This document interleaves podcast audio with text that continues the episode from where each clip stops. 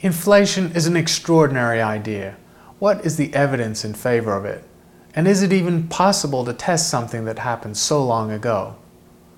First, space is observed to be close to flat, and recent observations show that it's extremely close to flat, within a few percent. This confirms a prediction of inflation, but of course was one of the motivations for the idea of inflation in the first place, so it's not really an independent test of the idea.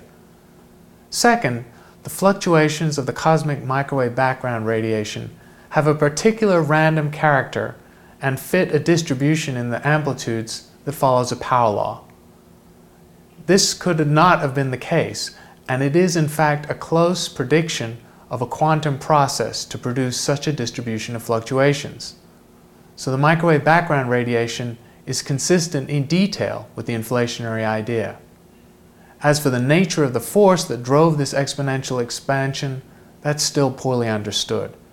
And in fact, the energy scale involved is beyond that that is reachable with ground-based accelerators or even any accelerator on the drawing board.